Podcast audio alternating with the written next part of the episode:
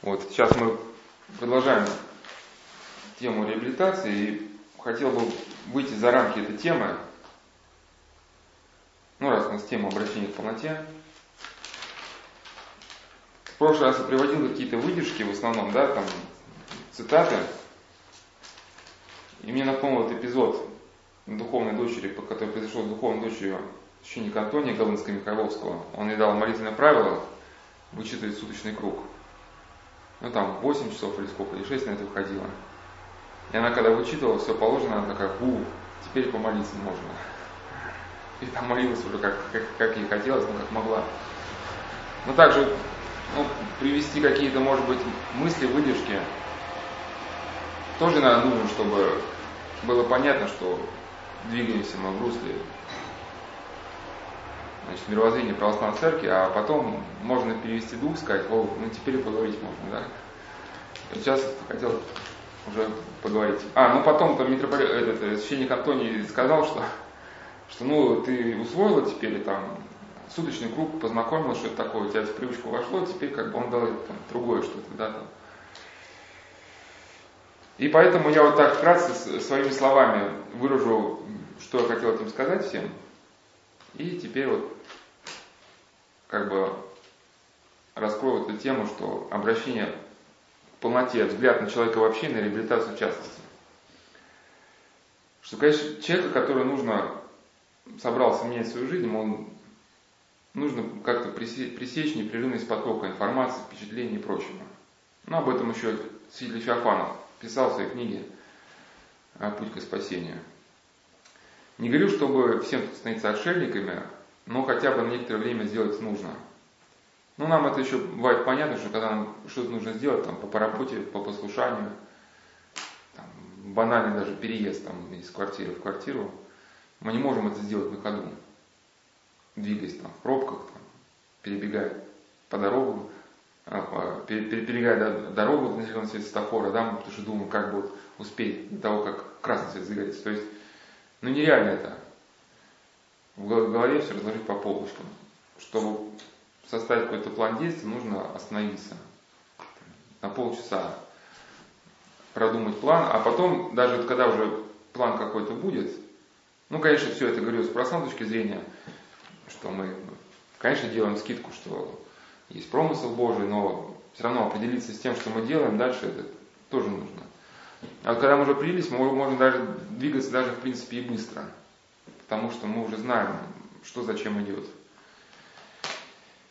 И вот э, человек, у которого внутри э, полная каша, полный разброд там, из мыслей, из чувств, неудовлетворенных желаний, амбиций, там, ярости, ненависти, там, желание употребить наркотики, там, желание отомстить, там, нож кому-то засадить под ребро. Нужно какое-то время, чтобы все это леглось просто. Леглось, чтобы он понял, куда ему идти дальше, как ему дальше жить. И вот, конечно, идеальный случай это монастырь, но просто сейчас во многих а, монастыри, ну вот как у нас, так, так просто на, на год, на два не, не принимают человека, тем более вообще далекого от церкви. Потому что понятно, если э, есть какое-то братство и появится параллельно с этим братством там человек 10-20, которые ну, приезжают в неадекватном состоянии, да, то они начнут э, менять дух братства.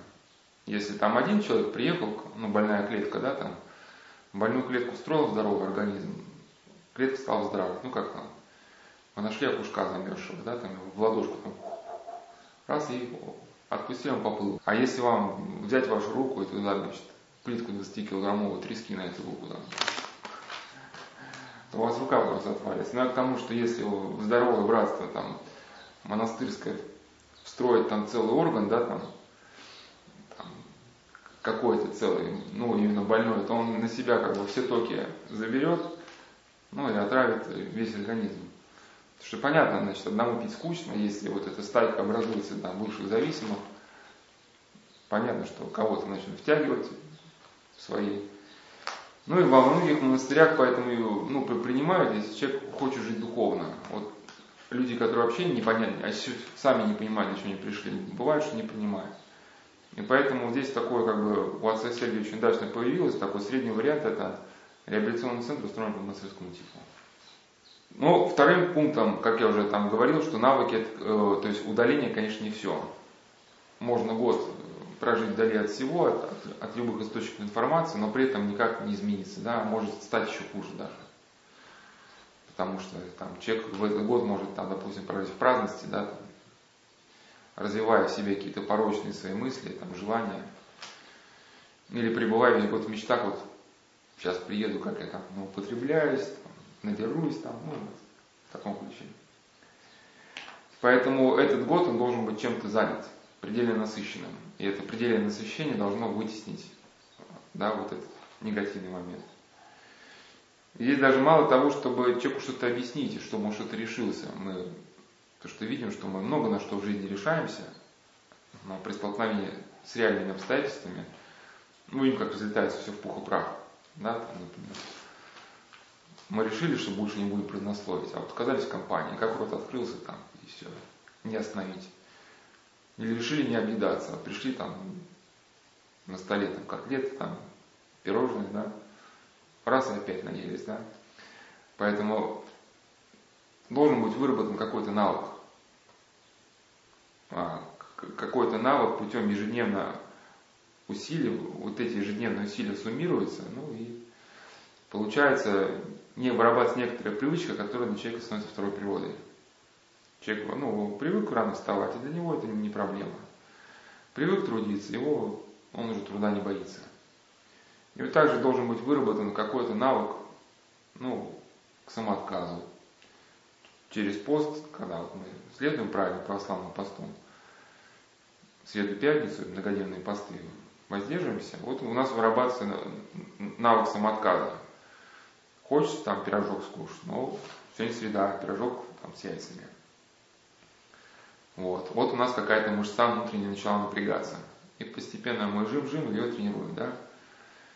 Если вот такой человек прожил как бы год, значит, в центре реабилитационном у него это жим-жим происходило, да, постоянно. Когда он возвращается домой и хочет употребить, у него уже внутренне как бы он готов собраться. У него есть уже прокачаны те мышцы, которые ему, ну, с помощью которых он может себя удержать.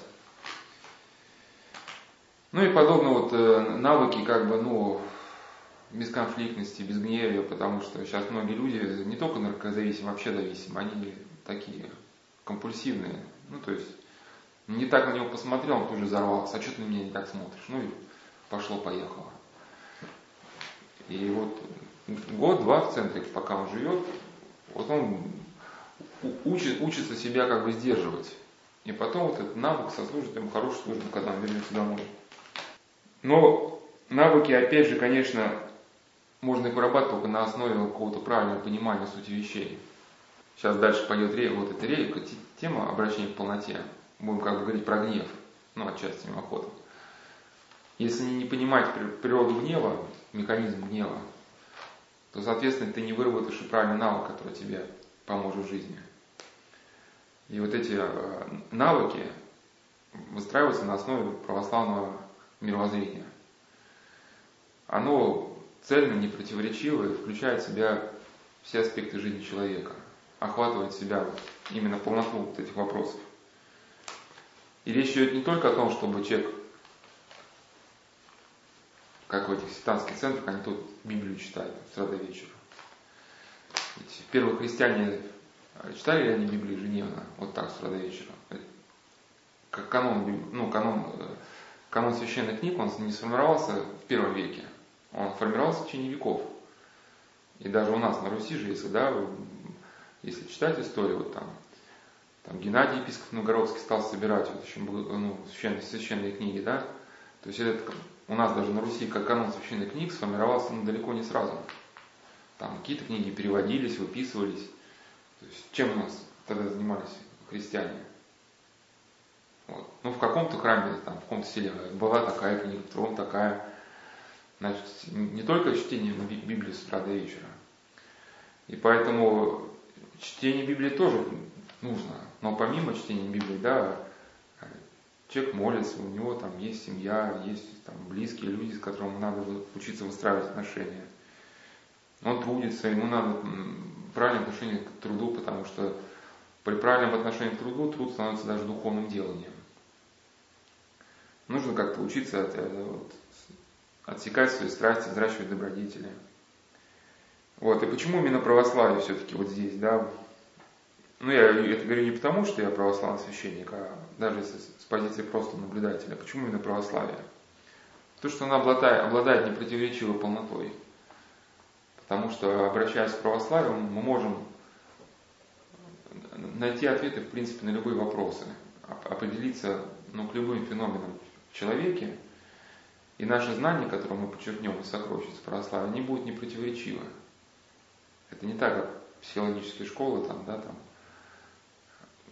человек на первой лекции говорит, что наркомания, алкоголизм это исключительно наследственное заболевание, и приводит в доказательство вот этого определение, которое дала Всемирная организация здравоохранения в 1953 году, которое определило алкоголизм как ну, регрессирующее, смертельное а, заболевание ну, наследственного характера. Вот, и потом этот же человек читает дальше лекции о том, как родители ну, должны воспитывать детей, чтобы дети не стали там, наркоманами, алкоголиками. Да? Ну, сразу видим, что не когерентность, не состыковка, не, не состыковка, как так. Человек говорит, что алкоголизм наследственное заболевание, потом даже говорит, как нужно воспитывать детей, чтобы они стали алкоголиками. Значит, не только в наследственности дело. Но вот эти возникают масса вопросов, которые они как бы нитка в нитку сходятся только тогда, когда мы ну, приобщаемся к какой-то полноте. А вот такие усеченные концепции, типа вот как Всемирная организация здравоохранения дала, они берут какой-то только сегмент в жизни человека. Ну, бывает, может, да, какие-то, не спорю, какие-то моменты наследственного характера, но не, но не только в них дело. Потому что мы же ставим вопрос, а почему, значит, 20 век мы видим, что всплеск наркомании – это 20 век, конец 20 века. Что неужели в конце 20 века у всех стала ломаться генетика там, да? Или по данным Виктора Франкла, значит, 90% алкоголиков и 100% наркоманов ощущают потерю, ну, имеют ощущение потери смысла жизни. То есть на вопрос, видите ли свою жизнь, свою жизнь бессмысленной, отвечают да. Я к чему, что если, ну вот это, это, как бы экспериментальная, допустим, психология, да, вот, вот эти цифры 90%, 100%. А если мы принимаем концепцию Всемирной организации здравоохранения, что это наследственное заболевание, тогда нам по необходимости придется прийти к абсурдному выводу, что понимание смысла жизни зависит от генов. Да? Значит, люди со сломанными генами не понимают смысла жизни. Вот. Ну и к тому же все-таки ходит такой настойчивый слух, что эта формулировка была просто куплена. Куплена, потому что в США, значит, медицинскую стратегию определяет страховая медицина. Это вам не СССР с его бесплатным лечением, да, там. А страховая медицина, она просто различные организации проплатили, ну, как ходит слух, что принятие вот этого решения. Почему? Потому что открывается возможность для некачественного лечения. Вас в каком-то центре, значит, 6 месяцев продержали, вы там по 4 тысячи долларов платили ежемесячно. Вы уходите, бак, снова употребление. Вы приходите и говорите, как так? Я вам 6 месяцев платил по 4 тысячи долларов, вышел больным человеком. А он говорит, так, дорогой, как ты не понимаешь, заболевание это наследственное, генетическое. Мы можем только что-то там подретушировать. Ну, к тому же открывается большая возможность для манипуляции страховками. Ребенок родился, запил, ну, вот, значит, больной человек, значит, положена страх, страха, страховка. Ну и так далее.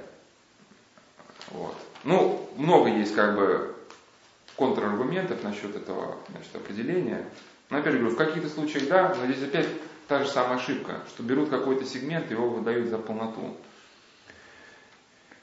Значит, э, мы говорили,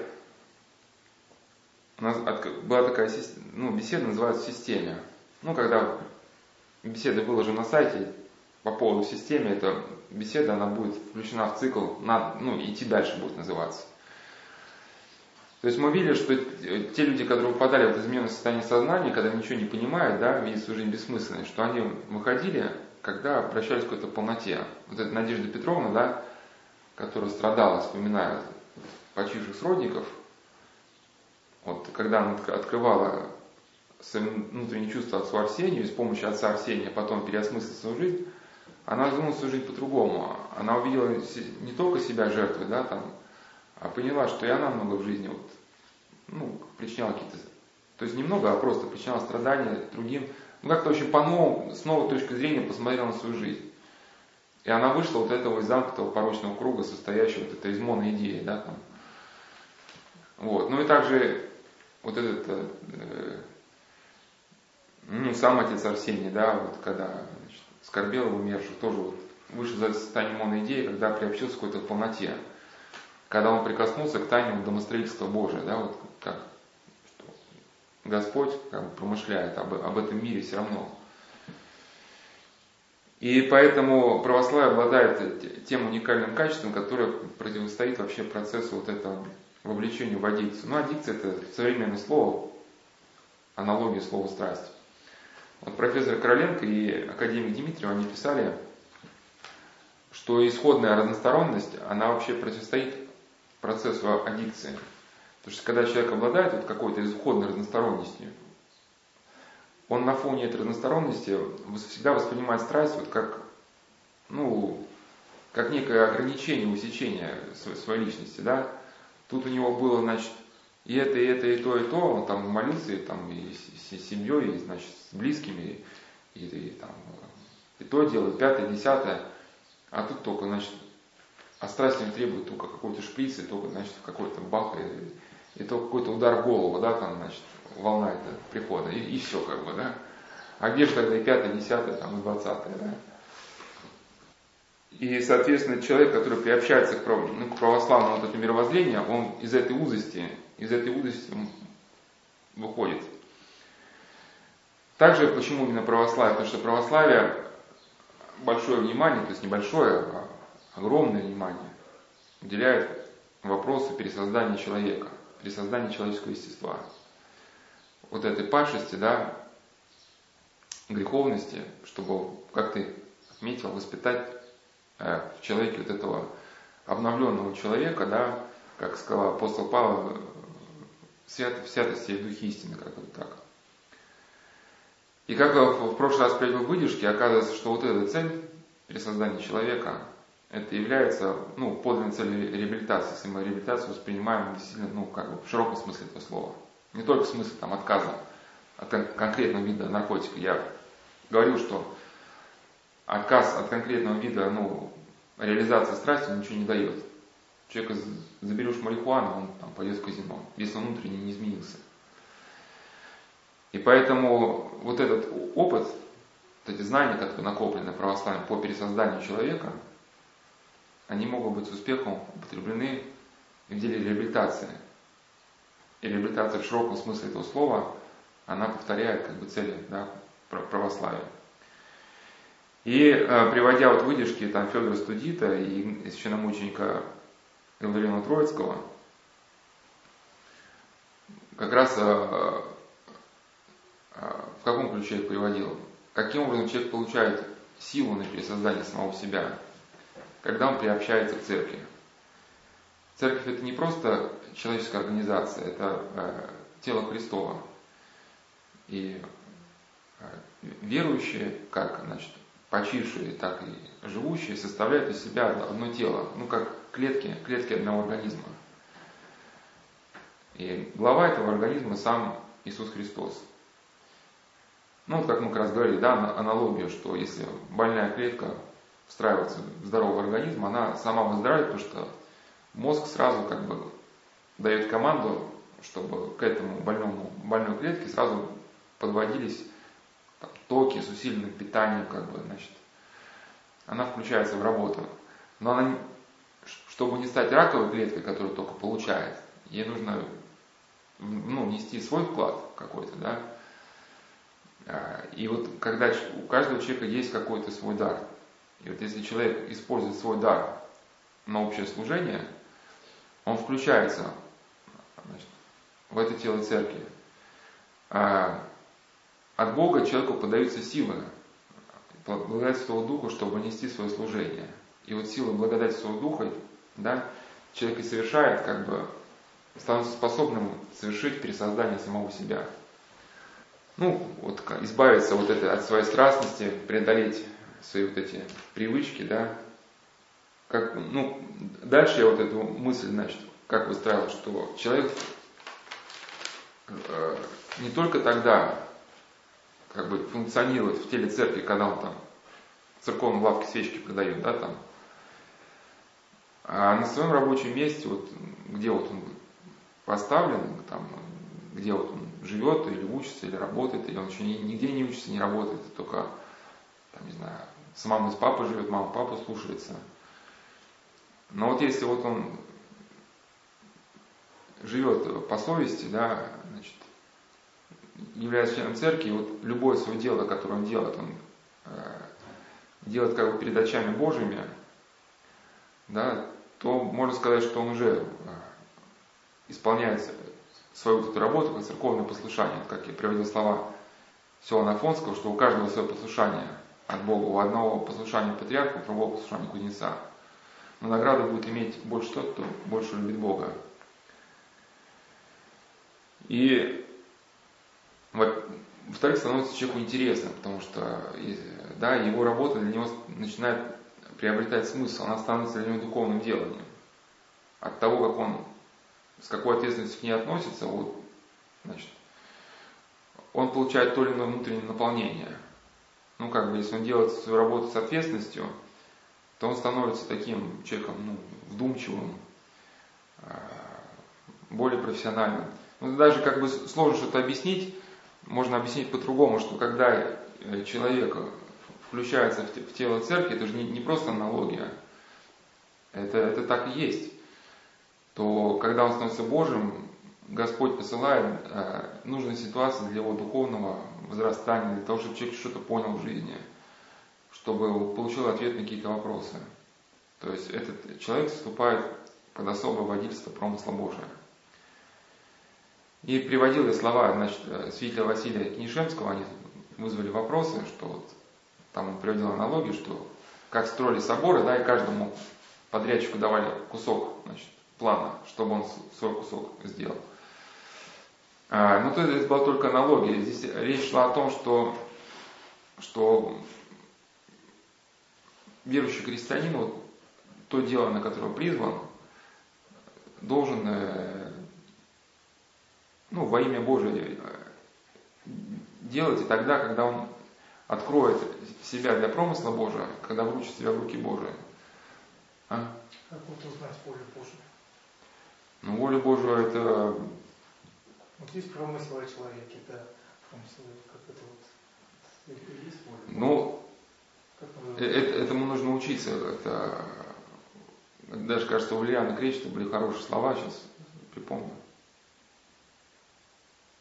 я сталкивался, что вот часть святых учат, что ты даже и, и не лезь. Но опять же, опять же, вот у нас тема приобщения к полноте. Э, не лезь это в какие-то метафизические вопросы. Познавай волю Божию, просто ты... Это как это, это, ну, это не, не лезь это там, где вот что-то уже какие-то, может быть, основы, что ли, бытия, это как вот Антоний Великий задумался, да, значит, почему одни умирают, другие живут, а Господь говорит, Антоний, знай себя, да, то, что ты спрашиваешь, это э, не полезно. Ну, может быть, когда человек и, и узнает, потому что если э, читаем о, о высших ступенях о, о молитвенном делании, на высших ступенях молитвы человеку открывается вообще состояние мира до, ну, состояние как бы, что ли, не знаю, как это назвать, всего или бытия до момента сотворения. Ну, Господь ему открывает. То есть на высших ступенях молитвы, когда человек соединяется с Богом, он вообще постигает то, что сейчас нам даже мы не можем понять, что там происходит. Но это просто равносильно, что вот как вот ребенок вот начнет спрашивать, как устроен компьютер. Или подошел по трансформаторной будке, там пальцами сувает, там, вот, а как оно устроено? Что ребенку сказать? Ну, мальчик, ну пока отойди, там, вырастешь, да. Не, не в том смысле, что ничего не делать, но просто есть вещи, которые мы на, на данном своем этапе постигнуть пока, может быть, не можем. А может быть, они нам в чем-то и не полезны. И здесь какая-то просто должна быть э, разумное восхождение. А,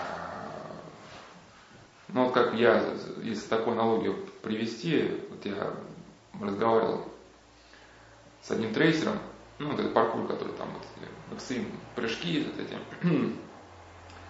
ну, вообще, как бы, и говорят, что у них высокая травматичность, что все это очень травматично. Я говорю, спрашиваю, это правда ли? Говорит, на самом деле травматичности вот у нас почти нет. Ну, то, что он сам занимался еще борьбой, кандидат в мастера спорта по рукопашному бою, сам спортсмен, и они тренируются не абы как, у них очень сложный тренировочный процесс, то есть там, вот он все это знает, мышцы, связки, как это работает. И если человека правильно, у него правильно поставлен тренировочный процесс, то травматичности почти нет. Хотя вот он мне показывал, там, какие трюки они делают, это вообще невообразимое. Другое дело, что когда человек просто по телевизору это увидел, а, вот, вот оно как, вот я сейчас тоже сейчас разбегусь, да, вот и там сделаю сальто там со стены, да, там. И понятно, что навыка нету, тренировочного процесса как такового не было, да, опыта не было, значит, тренера не было. Перелом, ушиб, там, растяжение. Но то, что на данном моменте, на данном этапе, это вполне как бы, ну, может быть нам открыто. Но вот мне понравилась еще мысль Галина Кречева, что как-то духовник должен учить человека слушать волю Божию. Каким образом это происходит, мне нет достаточно опыта, чтобы сказать, но могу только какие-то, опять же, не на весь вопрос, есть какие-то аспекты. Вот э, Сафроний Сахаров, ученик преподобного Силана, говорил, что если, почему важно свою совесть сохранить в каждом деле, какой бы оно маленькой ни было, если человек старается это дело сделать по Богу, не переступать через свою совесть, то со временем у него вырабатывается некий навык э, чувствовать примесь греха в любом деле. То есть ему предлагает поучаствовать в каком-то деле, оно внешне, может быть, кажется и благочестивым, но там такое запутано, что там три часа, да, нужно его объяснять. Но он, не слушая этих трехчасовых объяснений, вот уже сходу чувствует, либо это можно туда идти, либо нельзя. Вот некое такое понимание, вот оно, я просто знаю, что оно оно очень профессиональных бойцов вырабатывает, такие там телохранители очень высокого уровня. Они там, если, значит, вид, если есть какая-то опасность, они не анализируют ситуацию, ага, вот там человек, они просто, ну, как-то, они же по сон как-то ориентируются нам непостижимым образом. Они просто видят, что вот тот человек в толпе, вот он как-то ведет себя неадекватно, как-то, ну, некая у него отстраненность на лице, значит, за ним нужно особо приглядывать. Ну или как вот у меня летчик рассказал, который на Ил-96 летал, там столько в этих приборов, там датчиков, там несколько десятков. Каждый из них э, анализировать ну, разумом, глазами это просто нереально, потому что у тебя просто времени не хватит их глазами водить. И со временем, когда ты тренируешься, там, тренируешься, тренируешься, когда налетываешь часы, у тебя вырабатывается некий навык одновременно контролировать их всех, вот эти приборы но только уже каким-то, ну, не аналитическим чувством, ты просто как бы ощущаешь, ощущаешь, и там где-то раз стрелка, бах, там критическая отметка, ты уже это чувствуешь. Ну, и он говорит, что просто после отпуска, когда в отпуске побываешь, около месяца приходится способность восстанавливать. Ну, возвращаясь к Василию Кинишемскому, что когда человек открывается для воздействия промысла Божьего, вдруг эту руку начинает ощущать в своей жизни – поддерживающую, укрепляющую. Ну, когда человек берется, берется за постройку вот этого, что ли, Царствия Божия, включается в это тело церкви. И в ощущении вот этого промысла Божия, который рядом с тобой по жизни укрепляет тебя, да, вот в этом ощущении черпается великая сила. Ну, тогда, вот, если вспомните аналогию, вот апостол Павел. То есть, если так думать, чисто по-человечески, это ну, очень же такое большое дело проповеди, и, э, или вот другие апостолы, да, исходя на проповедь, они понимали, что против них восстанет мир, и решиться на это можно только тогда, когда ты ощущаешь действительно вот, э, силу Божию. А, это кто-то даже из, из духовных наших отцов вот это подобным образом объяснял слова из Евангелия, но я, один, но я не один, который Христос сказал, но один, потому что со мной Отец. Вот когда вот есть это ощущение, что со мной Отец, тогда человек действительно становится ну, каким-то бесстрашным по жизни. Даже Семен Новый Богослов говорил, что верующий человек, а, словно гигант среди обезьянок. Ну, не в том смысле, что он неверующий сравнивается с обезьянками, нет, просто, э, ну, об этом же Исаак Сирин писал там в главах проведения, ну, так называется, о, о ведении. То есть, когда человек мыслит только рассудком, делать мне это или не делать, а вот лучше делать не буду, а то там, значит, у меня эта трудность, та, пятая, десятая трудность, если там столько трудностей, что лучше мне не браться за это дело, да. А человек, который движимый верой, да, вот с верой в помощь Божию, если он понимает, что на это призван, как апостол Павел, да, он идет, и, и там, где уже силы его иссякают, где он уже не может дальше двигаться, потому что его силы иссякли, там же Господь его как бы преодолевает за него это препятствие –